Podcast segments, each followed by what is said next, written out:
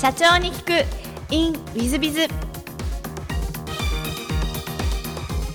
本日の社長に行く in with the ヒューマンアソシエイツホールディングス株式会社代表取締社長の渡辺明彦様でいらっしゃいます。まずは経歴をご紹介させていただきます。えー、1979年、日本長期信用銀行にご入行。その後、日本工業銀行に移られ、そしてセブンイレブンジャパン、楽天証券とご入社されていらっしゃいます。その後、えー、現、えー、当社のヒューマンアソシエイツ株式会社にご入社。えー、その年の9月には、えー、社長になられ、そして2018年4月、東証マザーズに上場されている上場企業の社長様でいらっしゃいます。渡辺社長様、本日はよろしくお願い申し上げます。はい、こちらこそよろしくお願いします。えっ、ー、と、最初のご質問で、ご出身は、えっ、ー、と、東京でいらっしゃいますか？え、あのー、東京のですね、世田谷の、まあ、あまりご存じない方も多いかなと思うんですけれども、奥沢というところでございます。えー、小学校、中学校時代はどんな思い出がございますか？まあそうですね、あの私はちょうどあれですよね、年代的に狭間だったのか、すごくあの学生生徒数の少ない時代でしてね、あの小学校、中学校ともあの地元の奥沢小学校、奥沢中学校ってことだったんですけど、あれですかね、小学校なんてあの2クラスしかないし、でそのメンバーがほとんど中学校まで行くんで,、まあ、で幼稚園も一緒の人も結構いるんでですね地元の狭い中で10年とか以上付き合ってるから、まあ、お互いに全員の家族っていうか知ってるっていう状況ですかね。ですからまあ変な話だけどあの誰の家のどこに何があってどうなってるかとかあそこの襖が破けてるとかそこまで知ってるぐらいの非常に親密なんでまあ東京ではあったけれども非常に素朴なあの小中学校ですかね。まあ、周りにもあのそれこそ田んぼとかですね畑、まあ、田んぼはなかったかな畑はいっぱいありましたしあの遊びに行くのもあの多摩川がまだ釣りが出てできてね水泳もできたような時代だったんで、まあ、非常にあの東京でありながら田舎の、まあのんびりしたあ小中学校の生活を送ったかなっていうふうに思ってますね。今でいうとあの奥沢というとあの高級住宅街で、まあ、自由が丘とか田園調布のこう、まあ、間といいますかその辺ですので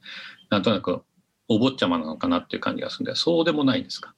そうでもないっていうか全くそんなことはないかなと思うんですけれどもまああのたまたま父っていうか祖父の代からですねあの草に来てるんですけれども、まあ、祖父がその時あのあの近くだと奥沢と自由が丘とそれから田園調布のどこにしようかなって言ってまあ中華かぐらいを選んでいてくれれば人生変わってたと思うんだけど、まあ、奥さんを選びましてですね 当時は一番それなりには発展してたらしいんですけれども、えー、いうことなんでまああれですよね、えー、山手の下町ってな感じの風情であるってことで言えばまあ決してお坊ちゃまでも何でもないということだと思います。そうでいらっしゃいますか？えっと、高校も東京の方の高校でいらっしゃいますか？そうですね。まあ、あの、都立の青山高校っていうとこなんですけれども、あの、まあ、受験、小学校から中学校とか受験する人も、まあまあ、そこそいないこともなかったんですけど、まあ、我々の時はやっぱり効率をずっと上がっていくっていうことで、まあ、自動的にっていうんですかね、当然、あの、区立の小学校と区立の中学校できましたんで、まあ、高校は都立ということであの青山高校に入りました。今あのたまたまオフィスが、えー、っと一昨年昨年一昨年ですかあの引っ越してあの私が決めたわけじゃないんですけれどもまさにあの青山に本社移転しましてですね、えーまあ、高校外苑のすぐそばなんですけどねえー、数十年ぶり40年ぶりか45年ぶりぐらいですかねあのふるさとに帰ったなっていう感じで今、えー、生活をしまあ講師仕事を中心ですけどねやってるっていう感じです。青山というとあの学区的にと私も一緒なんですが富山青山ですんでまあ2番目に頭のいいいっぱいいい大学に行くような頭のいい方が揃う高校という感じなんですが、えー、高校時代の思い出なんていうのはどんな思い出ございますでしょうか？あ、あのまあ、確かに学としてはねあの割と、まあまあ、レベルの高いと言われてたあの高校なんですけど非常にあのリベラルな高校でしてねあのまあ、私がいた時はもう終わってましたけどあのそれこそご記憶にあるかあの学生紛争がまあこう盛んな時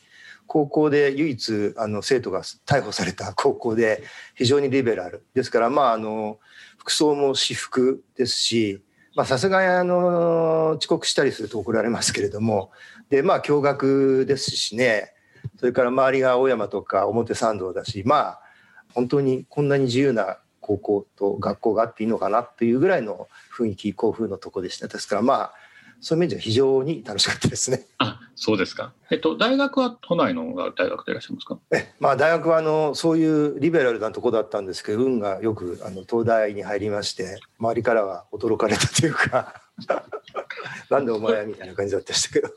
都立の青山から東大だと本当に都立の青山でもう1位か2位かぐらいの頭の良さでいらっしゃるいやでもね私の頃は割とまだ結構どうかな。40人ぐらい入ってたんですよ。そうですだからまあそこそこだったかな。であの別にそんな1位とか2位とかそんな立派な成績じゃないし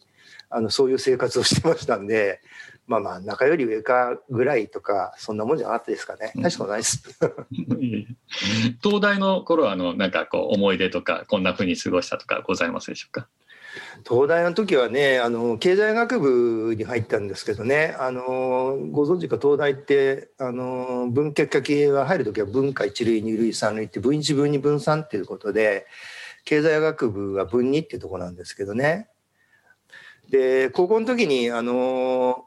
剣道部に入ってましてまあ結構あの高校で剣道って特に硬派ですから大変だったんでですねまあ大学遊んでやろうと思ってあの、まあ文、経済学部だった、まあ、そういう学科だったこともあるんであんまり授業出なくても OK だったんで、まあ、大学はもちろん、えー、行ってましたけどまああのほぼほぼ朝から晩まで当然ながら。あの麻雀雀荘に入って朝どうですかね11時ぐらいに行って終電までやってたからまあ12時間ぐらい麻雀やってた生活全くの本当に自堕落な生活でした。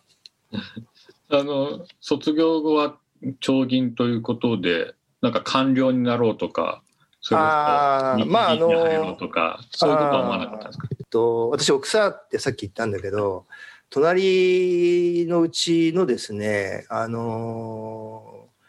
え奥さんのおじさんだからおじさんかおじさんだったかおいだったか忘れちゃったけど、まあ私があの大学4年の夏休みに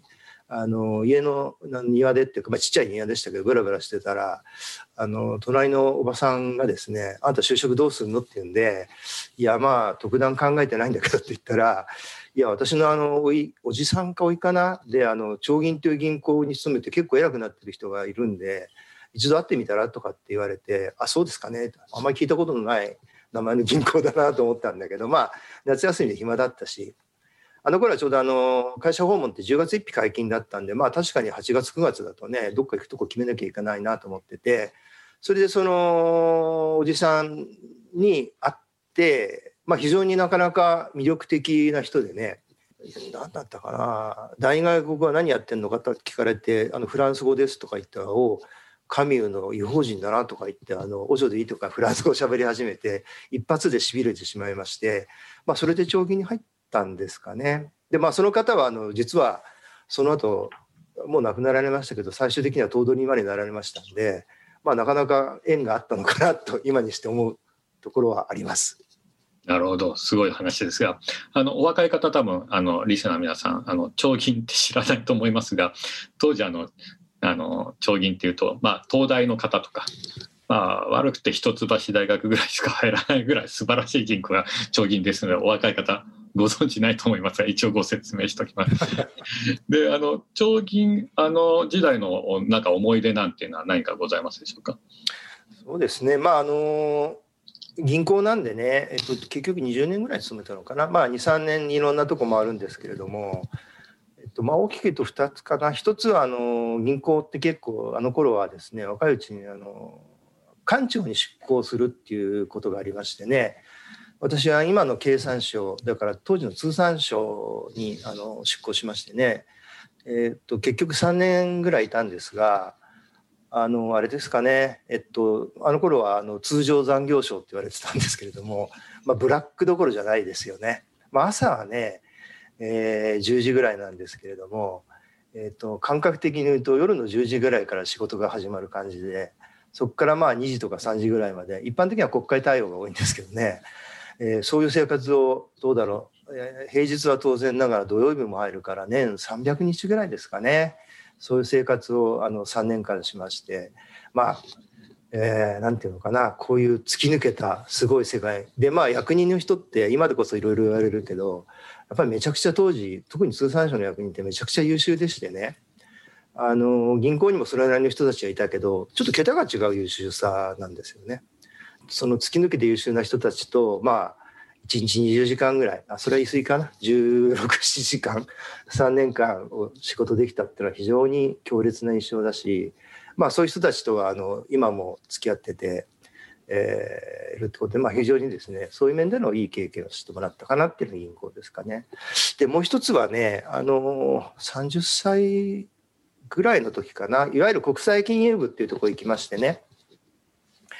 で私あのアジア・オセアニア担当だったんであのアジア・オセアニア担当っていうのはですねいい面と悪い面があって、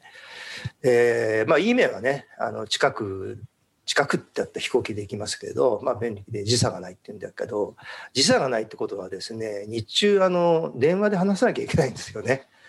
で私留学経験とか海外経験なかって丸止めでいきなりそういうとこ行っちゃったんでまあそれはそれはあの英語では苦労したなと。で周り結構あの留学帰りの人間とか多かったんででそういう人間は大体アメリカとかヨーロッパ担当するんだけど私は時差がないアジア担当なんでですねどうしても日中あの電話しなきゃいけないんでまああの何ていうんですかね恥をしの恥を忍んで電話をしたかな。でまああの、英語の勉強しなきゃいけないっていうんで、まあ、語学学校とか通えばよかったんだけど全然時間なかったんであれですかね今でも覚えてるけどまだまだ当時はビデオですかね。ビデオを借りてきて洋画を見てで見てるとついあの字幕を読んじゃうから あの字幕のところにねガムテープ貼ってね結構あのヒアリングして独学で 苦労して勉強したっていうのが記憶。ただまあアジアだったんであの30年前のアジアっていうのはねあの中国もまだ対外開放してない頃で上海の皆さん想像つくかな？上海の空港にあの検知器みたいのができてたんだけどベニヤで作ってるようなそんなような時代ですかね。とかあとインドも行きましたけどインドなんかももう本当にあのビルなん高層ビルなんかもあるわけないし、まあ、本当にアジアのそのなんていうのかな発展する国々の人たちに資金をその融資するっていう仕事をしてまああのそれふうに言えばそういう国の発展に資したのかなって今にして思うとね当時は全然思わなかったけれど思ったんでまあいろんな経験をさせてもらったなっていうのは銀行の生活かなと思います。なんかあのやっぱりあの長銀のご出身らしいこうグローバルなお話でなるほどっていう感じでございますけども。あの長銀その後辞められて工銀に移られてらっしゃるんです。日本工業銀行工銀に移られてらっしゃるんです。こちら何かの理由はございましたでしょうか？え、っとまああのまあ、そこはある意味社会人としてのですねあの私の転換点だし、まあ、そういうことで今日に至る至るっていうと偉いやれると言い方だけど今日になるのかなと思うんだけれども、えっとまあ、上銀がですねあの破綻まあ国有化ってことなんですけど実質破綻しましてでちょうどその時私人事部にいましてねまあ何ですかねあの頃金融庁っていうのができつつある時だったんですけど。まあ、毎日大変なあの、えー、生活を送ってる中4年だから最後あれかな将棋の金人事部に4年いたのかな。えー、っとそれからその後企画っていうところに移ってでそこでちょうどあの国有化して破綻してっていうような感じになったんですかね。でまああのそれこそそこも最後の2年間ぐらいは1日1617時間は働いたかなと思うんだけどまあいわゆるその受け先が決まってスポンサーが決まって次のエキジットが決まってっていうところでまあ一段落したかなと思ってた時に、まあ、たまたまあの公銀の役員の方が町銀に副頭取で来ておられてその方が公銀に戻られて、えーまあ、長銀はその時ちょっと、まあ、外資が入ったってこともあってですねなんとなくまあこう私なりの抵抗感みたいなのもあってそれでまあじゃあもう一回日本の金融純粋なね日本の金融化でやってみたいなってことで、えー、公銀に移ったというのが経緯です。なるほど公銀でも人事部とか企画部いやえっとね公銀はねあのー、営業に回りましてですねあのーまあ、フロントの仕事を結局3年半ぐらいやったのかなです。でただまああの工銀町銀って似てるんだけどやっぱり工銀はさらにあの重工長大に強い会社でで銀行でで特にあのその中でも最もハードっていうかトラディショナルな鉄鋼会社とか重工会社とかそういうところを担当させていただきましてねあの銀行との取引も何十年とやってメイン銀行としてやってるんでまあすごく取引の厚みがあってまあ改めてその日本の金融と産業界の深さみたいなものを、えー、感じたそういう面でもすごく有意義なっていうんですかねあの経験をさせてもらったなと思ってます。ですからまああの講義についてはそういうフロントの仕事を3年半ですかねやったという経験です。なるほどありがとうございます。でその後ちょっと変わってましたセブンイレブンにコンビニのセブンイレブンですよね。そうですそうです。ちょっとあの銀行からセブンイレブンってちょっとははてなな感じなんですが割とそういうルートってあるもんなんですか？いやまああの全くとは言わないけどほとんどなかったと思うんですけどね。えっと、まあ、工銀はその後、みずほになって、まあ、なんとなくこう、みずほになってくると、カルチャーが少し違うかなと思いもある中で、えー、知り合いがですね、あの、セブンイレブンというか、セブン銀行の役員やってる人がいましてね。で、まあ、セブンイレブンが、こう、なかなか、えっと、もちろんバリバリの、その、いい会社だったんですけど、スタッフで人事とか企画をできる人がいないんで、えー、やってみないかっていうお声がかかって、えー、まああまあ銀行も飽きたっていうとあれですけどねまあ目先変えてなかなか面白そうだなと思うんで、えー、周りから「なんで?」みたいな感じもあったんだけれどまああのチャレンジって意味でセブンイレブンに移った次第です。当時のセブンイレブン、セブン銀行なんて、特にセブン銀行なんか立ち上げたばっかりぐらいじゃないでしゃる、ね、そうですね、セブン銀行まだ準備室の段階だったですかね。セブンイレブンで私はね、あの銀行の最後人事にいたんでセブンイレブンでは最初結局何年いたのかな？えっと4年5年ぐらいいたのかな？最初が人事でその後半企画だったんですけれども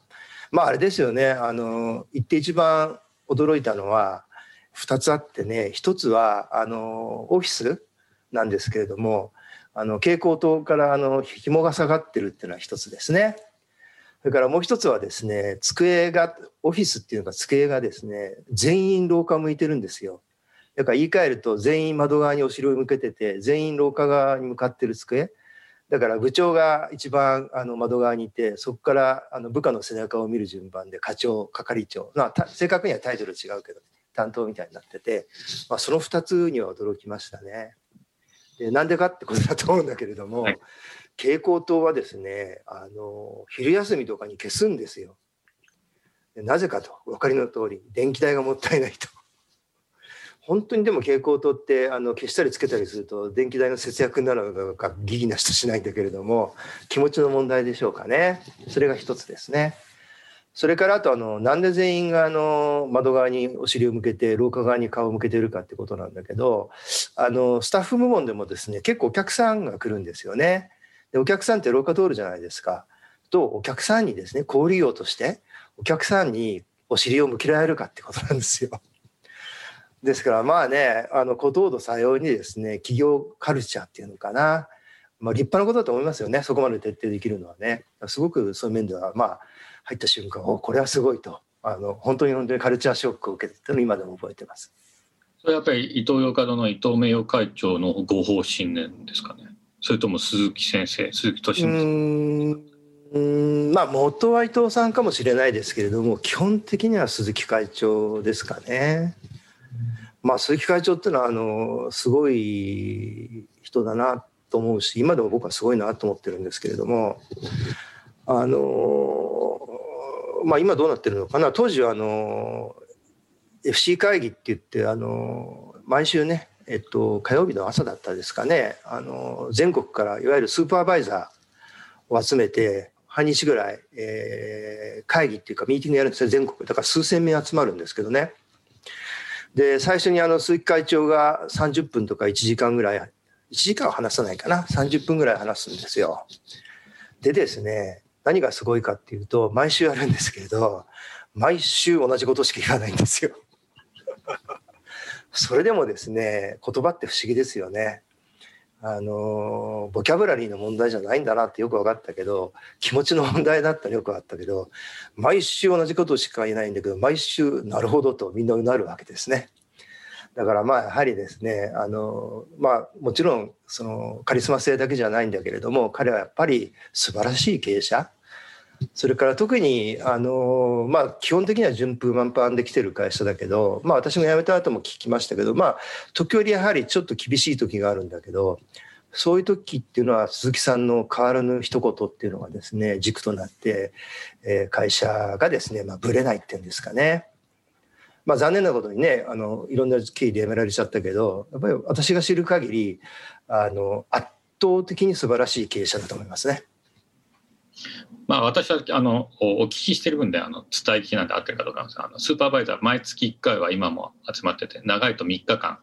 東京に絶対泊まりで来なきゃいけなくて全員絶対集められて3日間研修と会議等で正月,、ね、正月の1日も集まるって1 日はですね全員集まるんですよ。あ全員じゃないかな今。もう私も出ましたけどで、まあ、1日が出ない1日は管理職は必ず出てるんですけどねそのお店とかフロントの状況を把握しろっていうことでで2日に幹部の会議があってそこでレポートをするみたいなことだったですかね。ですからまああのセブンイレブンにとっては31日も1日もなくてあの365日ってことかな。まあ、小売りだったからしょうがないんですけど、あの、新入社員、まあ、今はね、だいぶ変わったと思うんだけれども、新入社員の笑い話っていうのがあってね、あの、えー、大学の同期で卒業して1年目ですかね、あの、なんか夜飲みに行ったと。金曜日の夜だったのかな。じゃあ、セブンの社員がね、いや、俺さ、今週末連休なんだって嬉しそうに言ったって話なんですよね。で周りがね「おそうか月曜日とか休んで3連休か」とか言ったら「いやいや土日両方休める」って言ったってことで まあっていうぐらいやっぱりすごいですよ すごい会社でいらっしゃいます、ね、すごいと思います。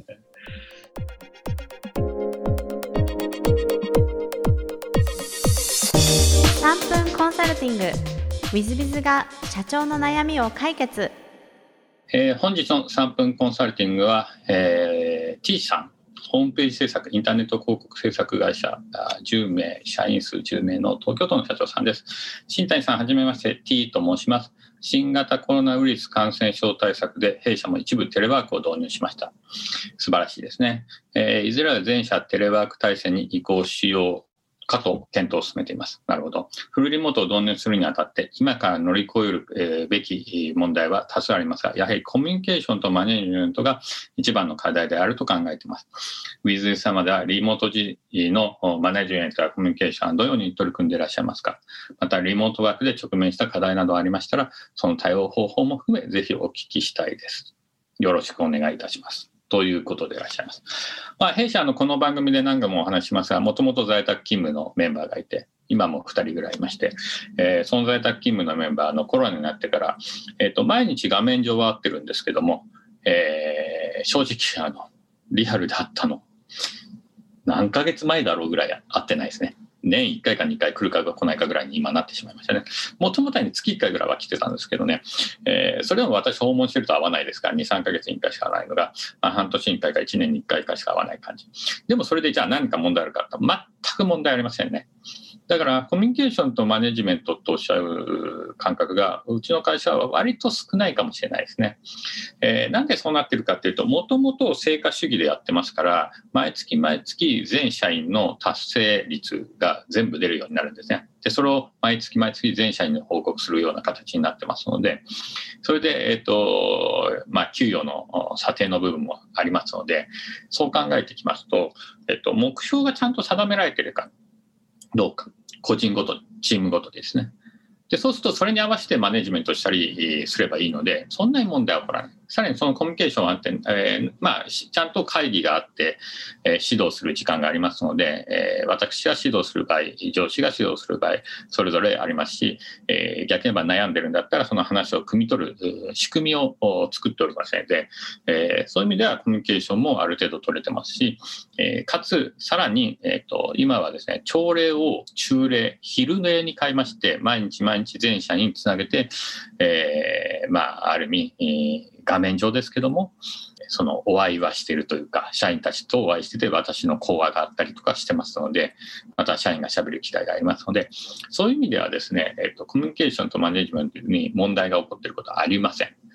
まずは成果主義というか人事評価制度、それがきっちりできているのか、それぞれ個人目標があって、やるべきことが決まっている、その目標に向かって何をすべきかという、何を考えるべきなのかというのが決まっているかどうかというのは一つ目だと思いますし、それが決まってれば、あとは課題が出てくれば、その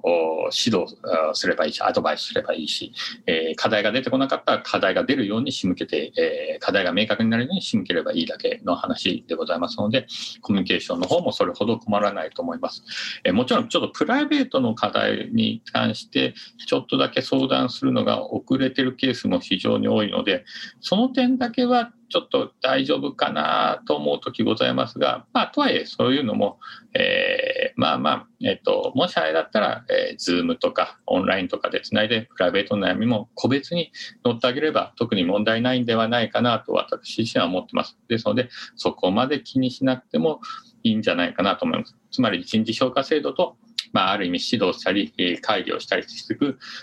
まあ、仕組みができていたりすれば、特に問題ないというのが私の答えでございます。えー、本日の3分コンサルティング、ここまで。また来週。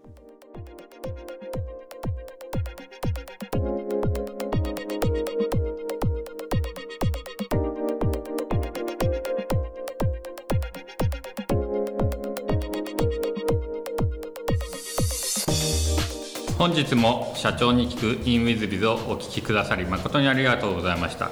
えー、この番組は2017年1月から毎週配信を続けております。これまでにたくさんの成功社長成功経営者のインタビューをお届けしてまいりました。